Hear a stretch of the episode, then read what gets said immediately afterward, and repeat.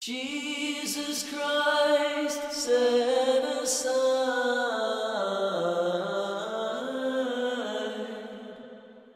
his Godhead,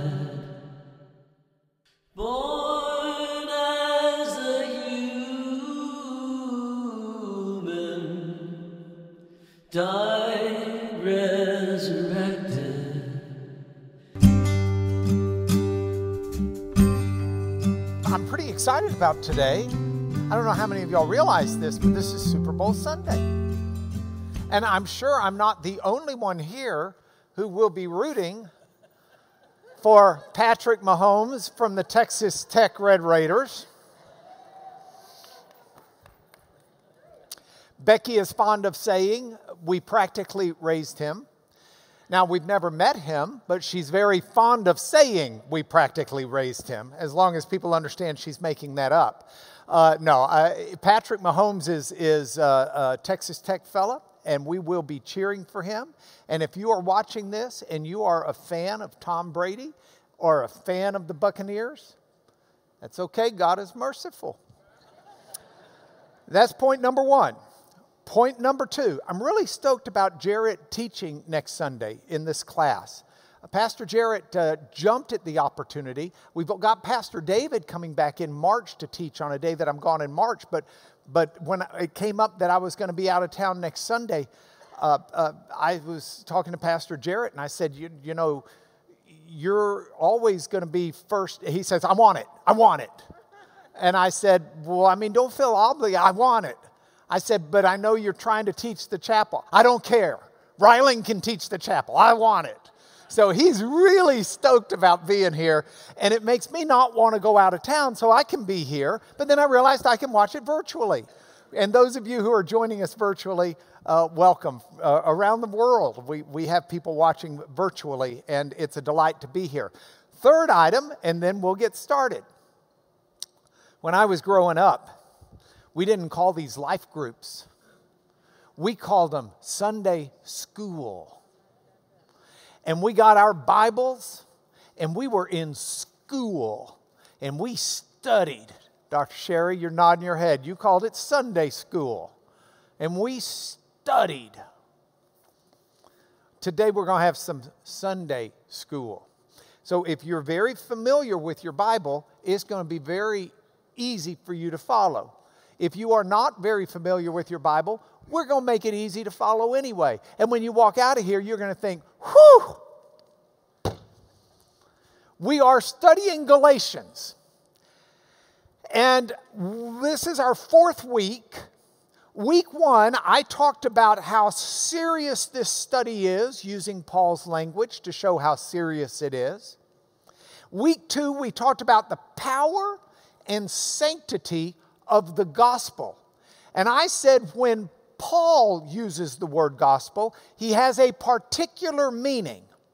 If you look up in a Greek lexicon, what does gospel mean? You'll see that it means, uh, referencing God, it's God's good news to humans, or just simply good news. It's certainly used way outside of the scope of just referencing God. It was a common word in some ways, commonly used in both the noun form, euangelion, as a noun gospel, but also in a verb form of delivering or speaking good news. And so we've got that, but when Paul uses it, and I've specified Paul, Paul, most every time he uses the term, is referencing that's right, Ava. Christ died for our sins, was resurrected, as will be those who are in him. And Paul has that specific event, if you will, in mind. So last week I talked about that as the authentic gospel, the idea that God's good news to humans is that Christ died for our sins and was resurrected, as will be those who are in him. That is the great news. This week, week four, I'm going to talk about how that's the center of the Christian life. I'm calling it the centric gospel. Now, I had planned this class, I'd worked on this class, I'd translated Galatians for this class. I was really excited to teach this class. And then something happened yesterday mm, afternoon. Actually, it didn't happen for me until last night as I was going to bed and I checked my emails. You see, we have a problem in this class. The problem is the size of the class. This size of this class makes it impossible for us to do Q&A. It's near impossible for you to raise your hand. Ow. I got my second vaccination shot yesterday in this arm. And oh, by the way, now all of y'all are going to email me and say, but I thought you don't trust Big Pharma. What are you doing getting the vaccine? I don't trust Big Pharma, but I don't trust the corona either. Um, so, so anyway, not lifting this arm, I'll lift my throwing arm. Um, the, you, you can't raise your hand and say, I have a question. At least not comfortably. I guess you could. But so the way we normally do that is y'all shoot emails. Here's a question. I try to shoot emails back. Here's an answer. And I get a few questions every week and I try to get them back. That's pretty normal. You got any questions? Just shoot them. Want more? At biblical, liter- biblical-literacy.org. Y'all can shoot your questions there. I'll shoot you my best answers back. If you're watching this on the internet, you can pause it for a moment make a copy of that. Email us to your heart's delight. But last night, as I'm going to sleep, I check my emails and I have this long question from someone in class who's well studied, someone in class who is a personal friend, someone in class who's wrong on some things, I believe, who believes I'm wrong on some things, I suspect. And so I got up at 3:30 this morning and I totally rewrote class. Because we're going to do Q&A. But it's the email that I got sent. Because I think it allows us to really make an important point about what Paul is saying in Galatians. And I don't want it to be missed. So please work with me this morning. Here is the beginning of the 50 page email. It's entitled The Gospel, follow up to last week's lesson. And this friend, who I will not name because I don't want to embarrass him, says, I started this last Sunday but put it aside until I had time to think through it a bit. Here goes. In summary, I think you're, he's talking about me, shortchanging, at least in the lesson, what the gospel is and what Paul and the gospel writers meant by seemingly by me seemingly limiting the gospel to the death, burial, and resurrection. As Tom Wright would say, yes, that's certainly good news, but there's more to it than that. Stop! Stop! Stop! Right there. That is the gospel. And we have nothing to add to it. That doesn't mean other things aren't relevant but it means they draw their meaning from the death, burial, and resurrection of Christ. That good news permeates through all of your theology and your ideas. And it is the center for all of your theology and all your ideas. And if we lose that focus, or if we start adding to it, we're doing a disservice. And we need to be careful. Now, why do I say this? And why do I say it with such emphasis? Get ready. I'm about to uncork. Limber up. Ugh. Oh, okay. Look at this. In summary, I think you're shortchanging, at least in the lesson, what the gospel is and what Paul and the gospel writers. Time out. Gospel writers, I'm not including in this. I think by the time you read the Gospel of John, 50 years almost after Paul wrote his, the church has begun to understand more. The Holy Spirit has revealed more, and words are not always used in the precise same way. But Paul is writing this Galatian letter, and one of the points of emphasis that I want to always make is this is within 15 years of the resurrection of Jesus. This is fresh. Sometimes I think about my faith and I think, you know, this is kind of weird because I believe, but do I believe because I believe or because my parents believed and I was brought up in a home where they believed? And do they believe because they believe or did dad believe because mom taught dad the gospel?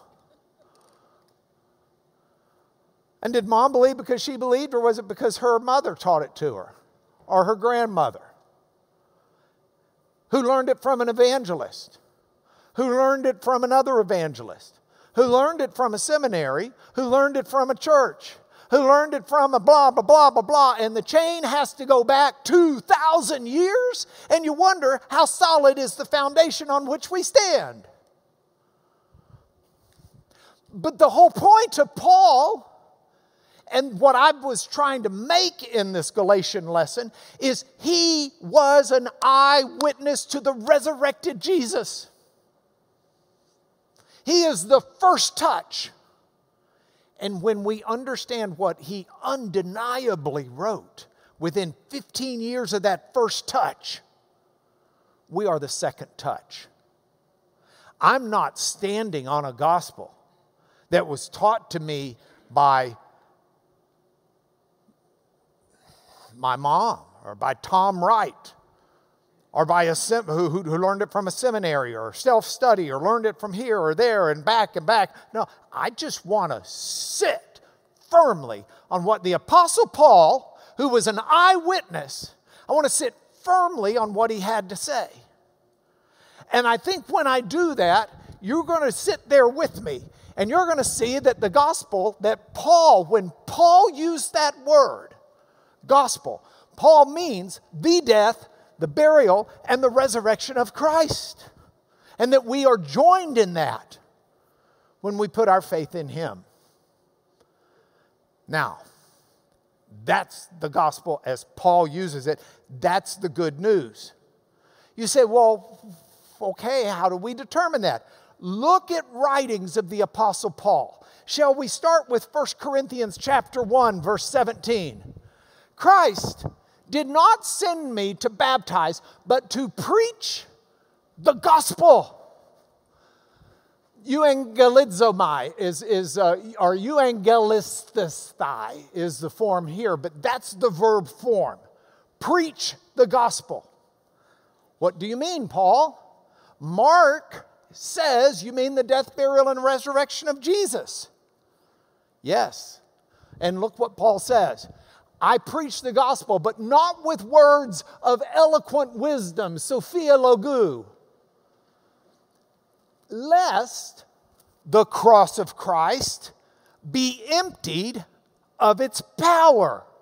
See, the gospel he preached is the cross of Christ. And he didn't do it with fancy schmancy words because the cross of Christ itself has the power, not the fancy schmancy words. The word of the cross. It's folly to those who are perishing, but to us who are being saved, it's the power of God. The dunamis, the way God powerfully works, of God it is. That's put in a position of emphasis. Power of God it is to those of us who are being saved. The gospel that Paul preached is the cross of Christ in all of its power to save. Say, uh, I mean, it, in court, I could like say, Thank you, Your Honor, case closed. But we've got a little more time. Let's keep reading in 1 Corinthians. Paul says, Jews demand signs, Greeks seek wisdom. We preach Christ crucified. That's his gospel. Christ crucified. Now, that's a stumbling block to Jews, that's folly to Gentiles. But to those who are called, Jews and Greeks, Christ, crucified Christ, is the power of God, is the wisdom of God. This, Christ crucified that he preached, is the power of God. It is the wisdom of God. It is the center of everything. It is the gospel. It is the good news. Christ died for our sins. He was resurrected, as will be those who are in him. It is the reason why Paul continues. Because of him, you. I put you not only in yellow, but in red. Do you know why? Because Paul says it twice in the Greek. He says, You, humeis, and then the next word, esti, is the verb that's also got you built into it. So you, you are in Christ Jesus. Because of him, you are in. Remember the gospel death, burial, resurrection of Christ, and us who are in him, who share in that. You are in him who became to us wisdom from God, your righteousness. That word righteousness, dikaiosune, is a legal word. It's a courtroom word. It means not guilty. It means the judge has declared you not guilty. It means you've come to court. Satan, the accuser, is accusing you of being unworthy of God's presence. You're not worthy. You're not good enough. You've done bad things. You've thought bad things. You haven't exhibited the kind of self control you should. You've been wicked. You've been evil. You've been wrong. And you say, Not I. You're haughty if you say, Not I. And so you're hauled in front of the court, and Satan who Revelation calls the accuser of the brethren. He's the prosecuting attorney, and he's pointing his finger at you. And God, the ultimate judge, pronounced you, you dikaiosune, with righteousness, not guiltiness, justified a OK, clean as a whistle. Because Christ died for your sins, was resurrected, and you by faith have joined in that. That is your righteousness. That is your hagiasmos, your sanctification. That is the power and the source of what sets you apart and makes you different than anybody who's not redeemed. That is also your redemption. Apolutrosis is, is uh, the, the word for how you buy back a slave or let a slave go free. And the law of the Spirit of life in Christ has set us free, redeemed us, set us free from the law of you sin, you die. See, God so loved the world that he gave his only begotten Son that whoever believes in him won't die, but will live ever after. That's the good news. And Paul continues so the one who wants to boast better boast in the Lord. And I, when I came to you, brothers, didn't come proclaiming to you the testimony of God with lofty speech and fancy theology. I decided to know nothing among you except Jesus Christ and Him crucified. Period. Brother Paul, I decided to know nothing among you except the gospel, except Jesus Christ and Him crucified. I didn't add on a bunch of other stuff. It's not Jesus plus, it's Christ in Him crucified. And that is all. At I decided to know among you, in you, Ame, only Jesus Christ and Him being crucified. That's it. That's the story. And so when you see the cross of Christ and you see the gospel, if you look at the chapel we built, it's in the shape of a cross. The Byzantines in the 400s and the 500s and the 600s built their churches in the shape of a cross. We've got builders and engineers in here who know about foundations. The first thing you build when you build a building is the foundation. And they built their buildings in the shape of a cross so the church could see the foundation of the church is the cross. No more, no less. When we built our chapel, and our chapel is it's a replica of one that was built in 500 AD. And our chapel is built like this.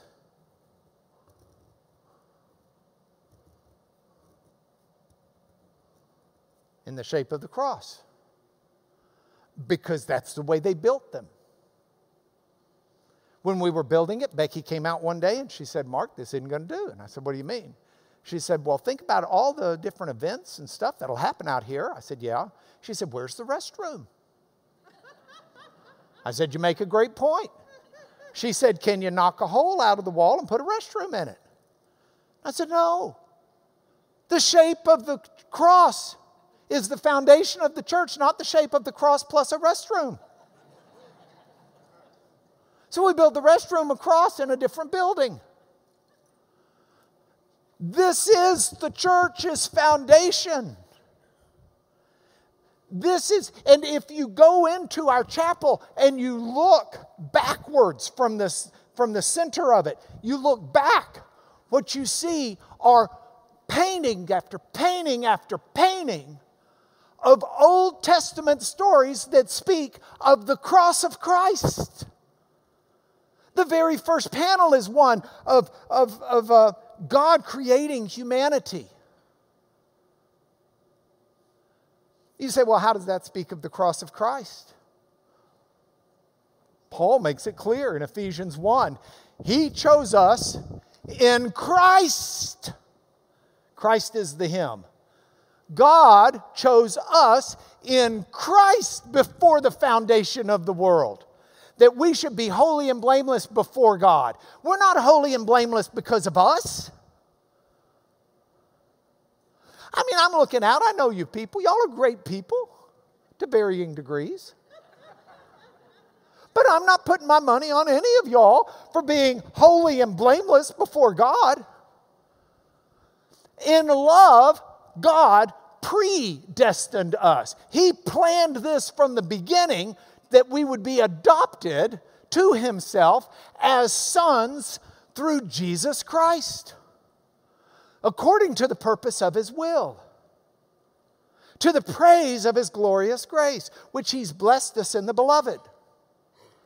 Now, someone in here who sent me this email has made a good point that I'll get to later about how Paul frequently, especially in these later letters, which is where I classify Ephesians, uses language that the local Gentile population would know is kind of Roman king type language.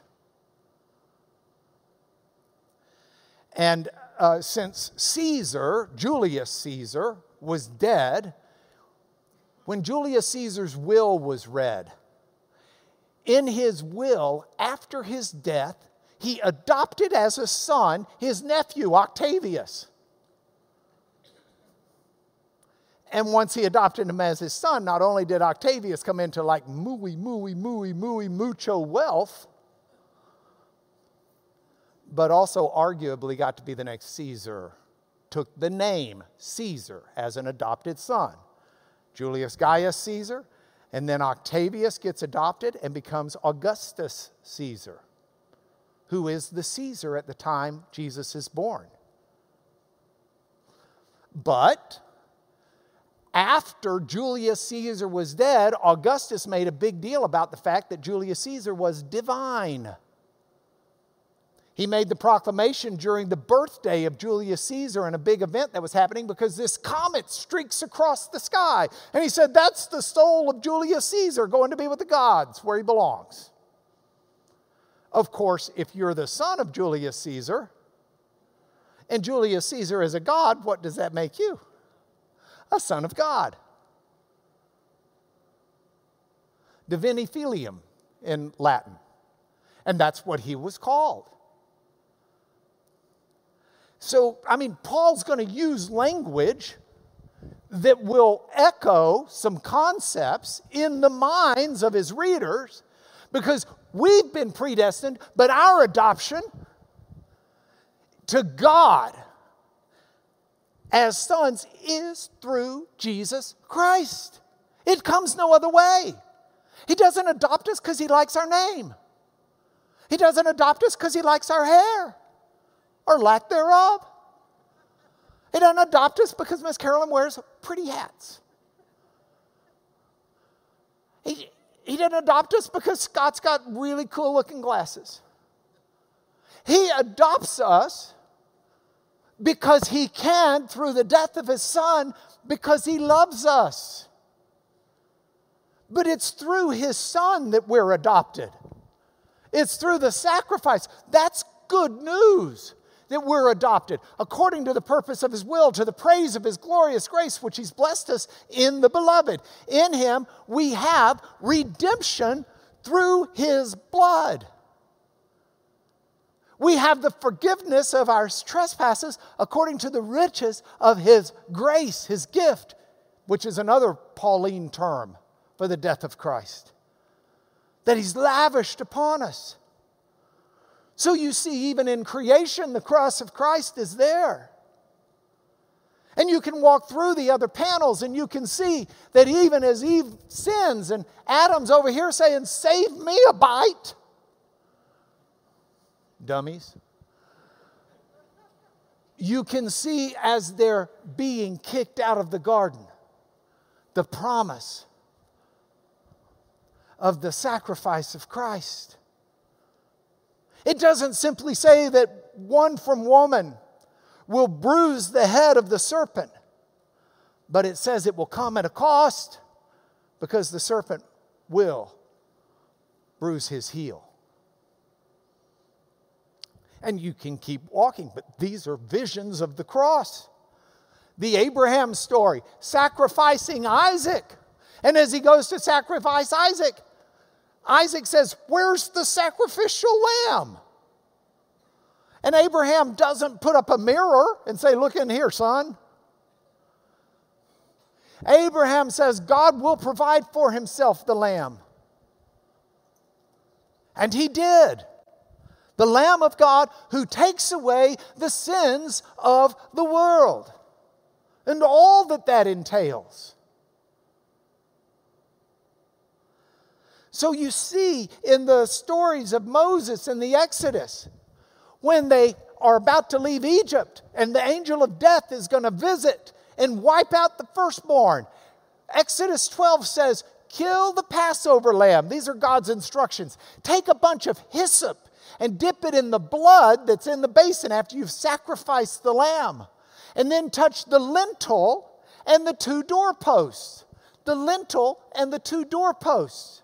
Make the shape of a cross out of the blood of the Lamb.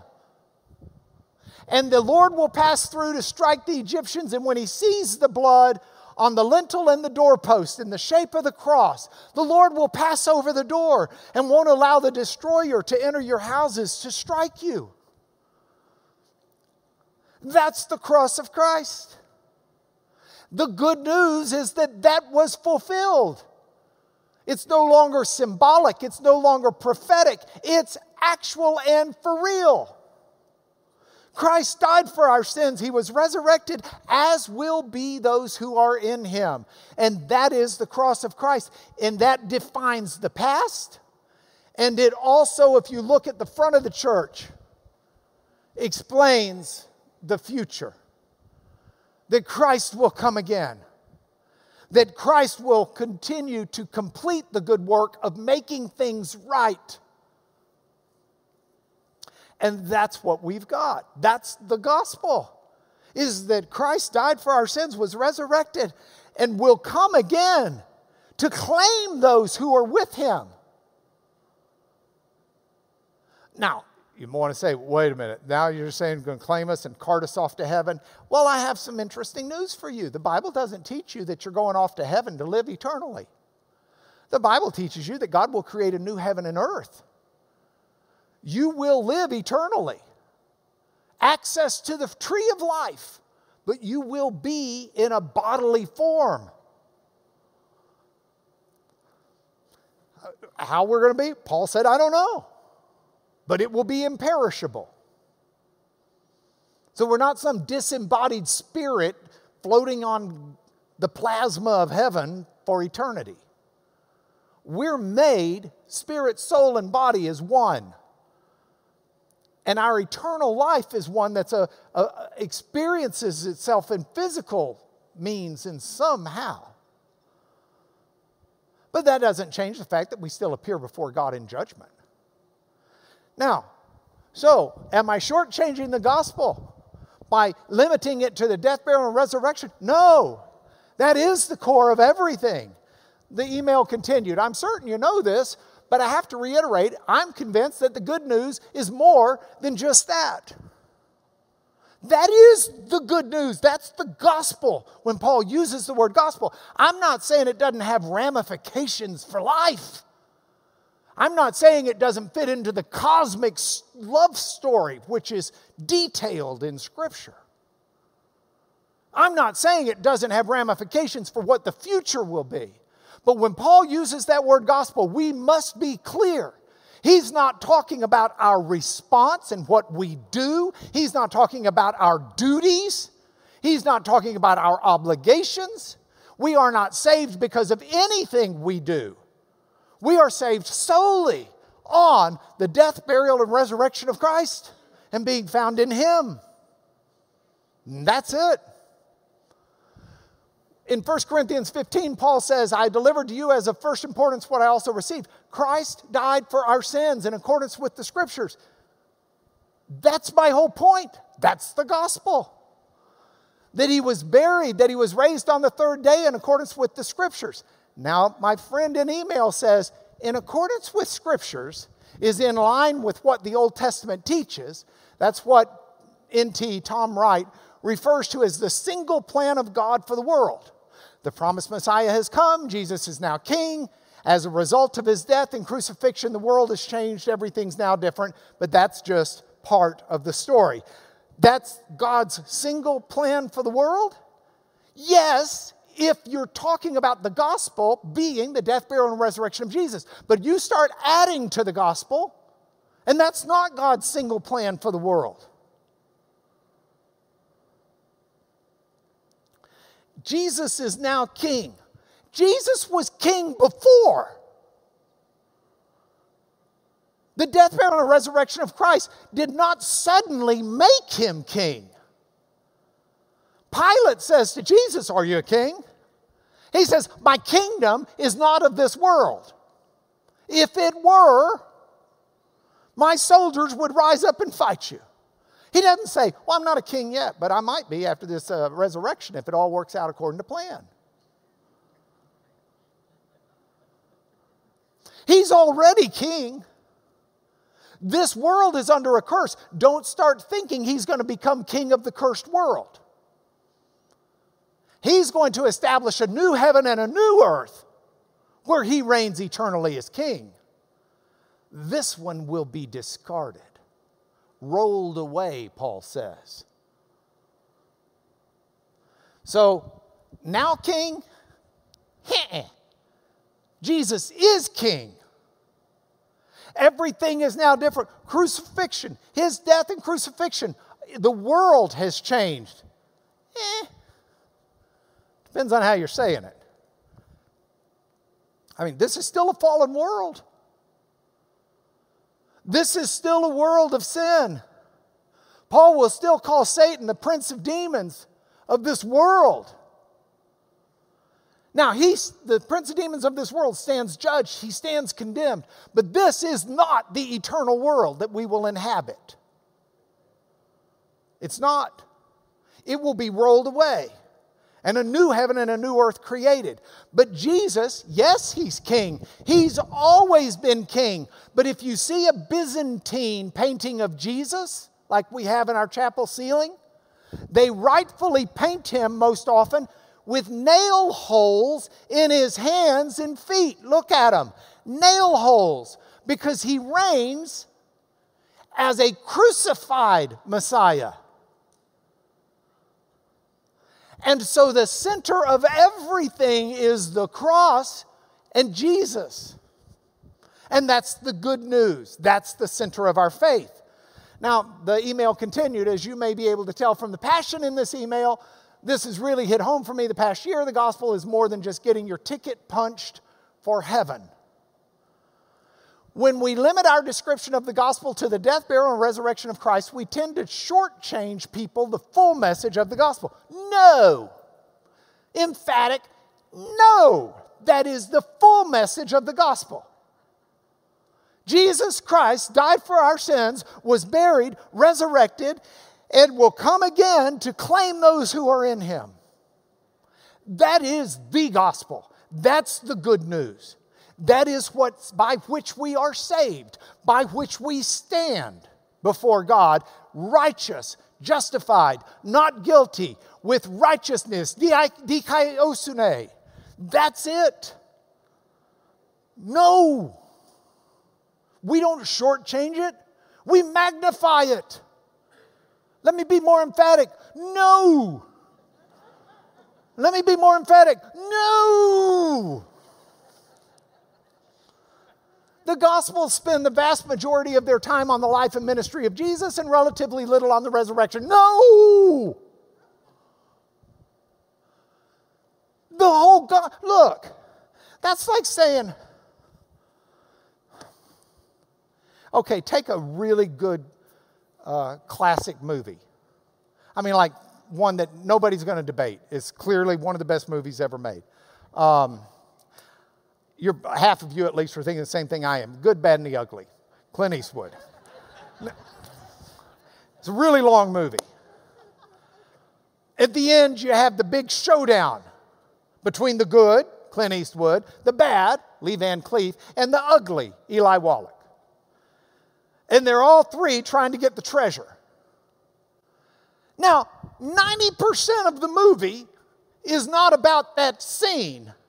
But the whole movie is about that scene. Everything else is the buildup that gives meaning to the scene.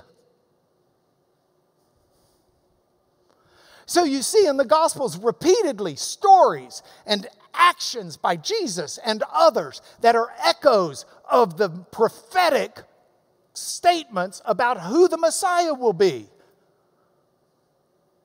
And all of them culminate in the death, burial, and resurrection of Jesus. Look at the Gospel of John. It's got several chapters death, burial, and resurrection of Jesus. Yes, they're at the end, but it starts out with the Word became flesh and dwelt among us. And the word dwelt, periskeneo in the Greek, is the word for tabernacle, the, the, the tent of meeting where God met with the people. Because this whole thing is God meeting with the people. And so John the Baptist says, Behold, the Lamb of God who takes away the sins of the world. Well, that's not directly a story of the resurrection and the crucifixion, but it's clearly a reference to it. And you get that over and over and over. The email continued The full message of the gospel, to my understanding, includes God created a perfect world and placed humans in it to care for it. Yes, but let's add to it, knowing that the humans would flub it. That's theology. Flub it. And that he would send Christ to restore and make things right in that relationship. That wasn't, you know, the crucifixion's not plan B. Adam and Eve chose to do their own thing rather than obey God, resulting in a broken world. Yes. But God knew ahead of time they were going to and had already made provision for it. God wasn't surprised by that. He had a plan all along to restore our relationship with Him. Amen. That plan was initiated through the covenant with Abraham. Eh, that plan was initiated before that. But let's take this one at a time. God created a perfect world? Yes. The cross is part of that. Adam and Eve chose to do their own thing? Yes. And God says, I'm going to send Jesus because of that. God wasn't surprised by that. That's true. The plan was not all uh, um, not initiated through the covenant with Abraham, continued with the covenant in Abraham. It's already been initiated in the mind of God before the foundation of the world. Christ had already made the decision as God that he was coming to redeem humanity before he made humanity. God's so I, I take out initiated.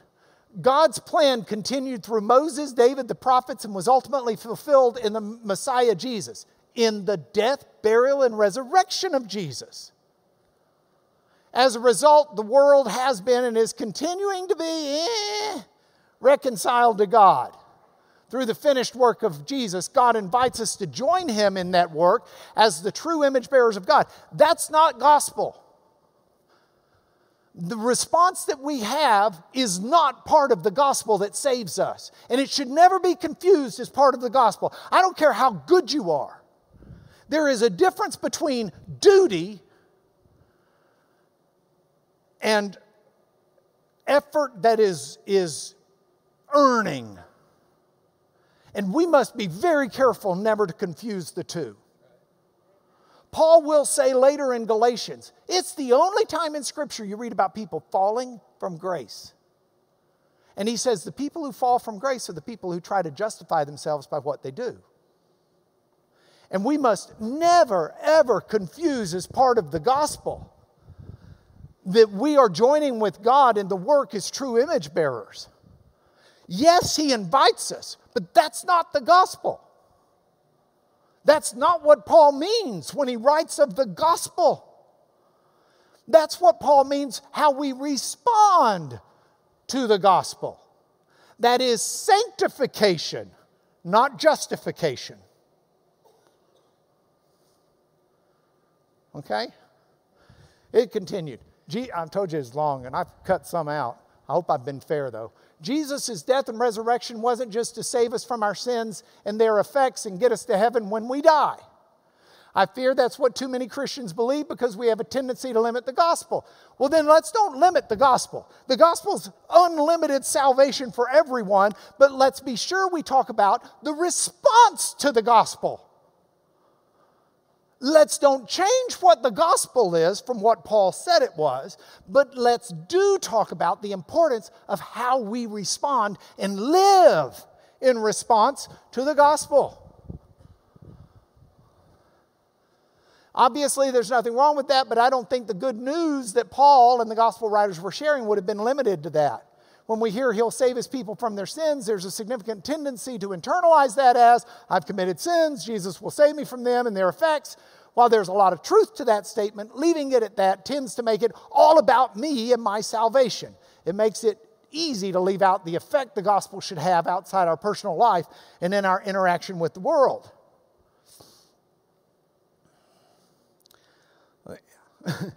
the, the irony of this human life we have is God. God, God, God gives us this life and tells us, in essence, from God's perspective, it's all about you. It is all about you. He's doing all of this for you. Our problem is we're so narcissistic, we just trying to take that and, like, well, I guess it's all about me. I'm not surprised. Becky's same way. It's all about me. No, our response should be right, which is no, it's not all about us, it's all about God. It is all about God. When we sing a song of praise to the Lord and we clap afterwards, don't ever clap because the worship team did real good. They always do real good. But we clap because we're honoring God.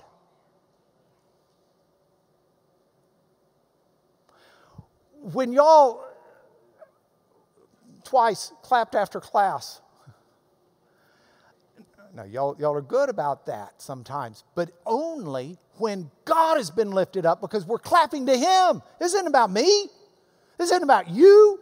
For us, it's all about Him. But for Him, it's about us. Jesus did not come and die because of what He got out of it. This was not, hey, man, it's Salvation Sunday. What a deal. I think I'll go down there and save me some people so I can have little sycophants run around and worship me and help me out. No, He doesn't need us. We don't do something for Him. He is totally self sufficient within the Trinity. He's got relationship, He's got love, He's got self sustainability. We are who we are, and the gospel is what the gospel is because it's His undiv- um, just unparalleled love for everyone who hears this message. Look at Romans 1:16. I'm not ashamed of the gospel because it's the power of God to save. And if you want to interpret the word gospel when Paul uses it to include our response, you have just become a works based believer. And those are the ones Paul says need to be accursed in Galatians 1 7 and 8. The gospel is God's power to save us. Euangelion, gospel, is God's power to soterion, to save us. Everyone, panti, who believes Jew or Greek. Look at this. In Him, in Christ, when you heard the word of truth, the gospel of your salvation, and believed in Him. To angelion, tes soterias, the gospel of your salvation. It's, that's what the gospel is. The gospel is the story of, uh it's the event, it's the historical event of how we're saved. And that is the what? Death, burial, and resurrection of Jesus. Period. That's the good news. That is the gospel. That is the power of God to save. The power of God to save is not, I'm going to make you an image bearer so you help me do things on earth. If we had time, I would take you to Acts 16 25, Acts 17 16. Those are Paul teaching.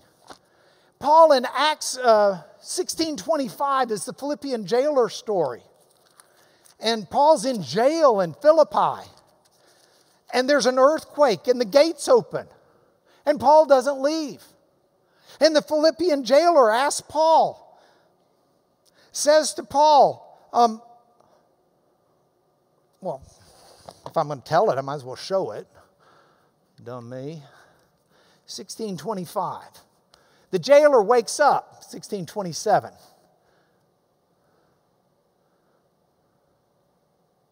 The jailer wakes up, sees the prison doors are open. He draws his sword. He's going to do hara-kiri because he's going to get killed by the Romans if he let the prisoners escape. But Paul says, Hey, don't stop. We're here.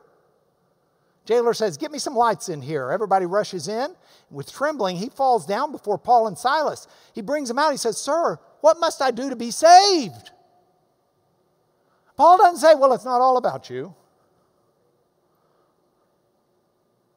Paul doesn't give him a grand theology tour. Paul tells him the good news. Believe in the Lord Jesus and you will be saved, you and your household. They spoke the word of the Lord to them, and they got up and they were baptized that very night. Look at Paul in Athens in, in Acts chapter 17. Paul stands up and says, Men, well, go up before that. While Paul was waiting for the folks to join him in Athens, his spirit was provoked as he saw the, all the idols. He reasoned in the synagogues with the Jews, but in the marketplace he went. Some of the Epicurean and Stoic philosophers conversed with him. What does this babbler say? He seems to be a preacher of foreign divinities because he was preaching Jesus and the resurrection. That's the gospel message. That's what he was teaching. Paul says, on that day, when according to my gospel, God judges the secrets, when God judges the secrets of men, it will be by Jesus Christ, not by whether or not you were a good image bearer. When you are judged according to Paul's gospel, Paul's message of good news, it's that Jesus Christ died for your sins, was buried, and resurrected. And when you read that word gospel, you need to have that image in your brain as Paul uses it. I think a huge part of Paul's message was that there's a new king, literally. If I understand correctly, Paul and the gospel writers borrowed the term gospel from the Roman world, where it referred specifically to the good news that a new king had been born. That would be how his audience in the Roman world would understand the term. No, no, no, no. No, no, no, no, no, no, no. Um, not that there's a new king, first of all, we've already talked about that. But this idea that Paul and the gospel writers borrowed the term from the Roman world, where it referred specifically to the good news that a new king had been born? No. No. And yes, depends on how you understand the word. But the whole idea of the gospel as Paul used it, especially in his early letters like Galatians, he's not writing to a Roman world about emperors and what Augustus Caesar claimed to have been or those after him. He's still talking about this the death, burial, and resurrection of Christ for our sins. And if you have any questions about where it came from, the word was in use for hundreds of years before Roman emperors. In the Greek Old Testament, the Septuagint, which is Paul's preferred version. Paul is quoting over and over and over in these letters from the Septuagint. You read the letter to Galatians, and it's got some really tough theology because he's talking about Sarah and Hagar and the promises through Abraham. He's talking to people who understood their Old Testament. The Old Testament is clear. Sing to the Lord, bless his name. Tell of his salvation day to day. That is gospel. Tell the gospel of his salvation, is the way the Greek reads. Euangelizesthe. Euangelizesthe. From euangelion. That, that, that is it. It's tell the good news, the gospel of his salvation is the way they translated it. Joel 232. It'll come to pass everyone who calls on the name of the Lord shall be saved. In Mount Zion and Jerusalem, there shall be those who escape, as the Lord has said. That has said there is gospel, as the Lord has gospelized it. That word is all over the Old Testament. You read Isaiah 40, which is an entire chapter about the coming Messiah. Verse 9 says, Good news. That's what it is. So, no and yes. I mean, yeah, it would have some meaning. You can chase down some meanings in the Roman world. But that, and that's a good thread. But it's not the tapestry. It's not the tapestry. So if you want to email me questions, I'm glad to talk about it some more, but I have run out of time except to say this is the center of everything we understand. And if you want to read good books on this, I strongly recommend, if you want to understand how all things in the past go to the gospel, and all things in the future flow from the gospel, and all things in the present are found in the gospel. The gospel is the center. The death, burial, and resurrection of Christ is the center of our core. It is, I decided to know nothing among you except Jesus Christ and Him crucified. That's God's good news. Christ died for our sins. And Paul says that's the core of everything. Here are the two books. Read Leon Morris, either The Cross in the New Testament or The Apostolic Preaching of the Cross. Amazing works, seminal works on this for me that teach me the gospel. Okay? We got to go to church. Let me bless you. Father, thank you for the patience of everybody who's endured this. But Lord, thank you for the gospel. Thank you for the death, burial, and resurrection of Jesus Christ, from which I am justified, righteous, sanctified, set apart, predestined to be with you for eternity.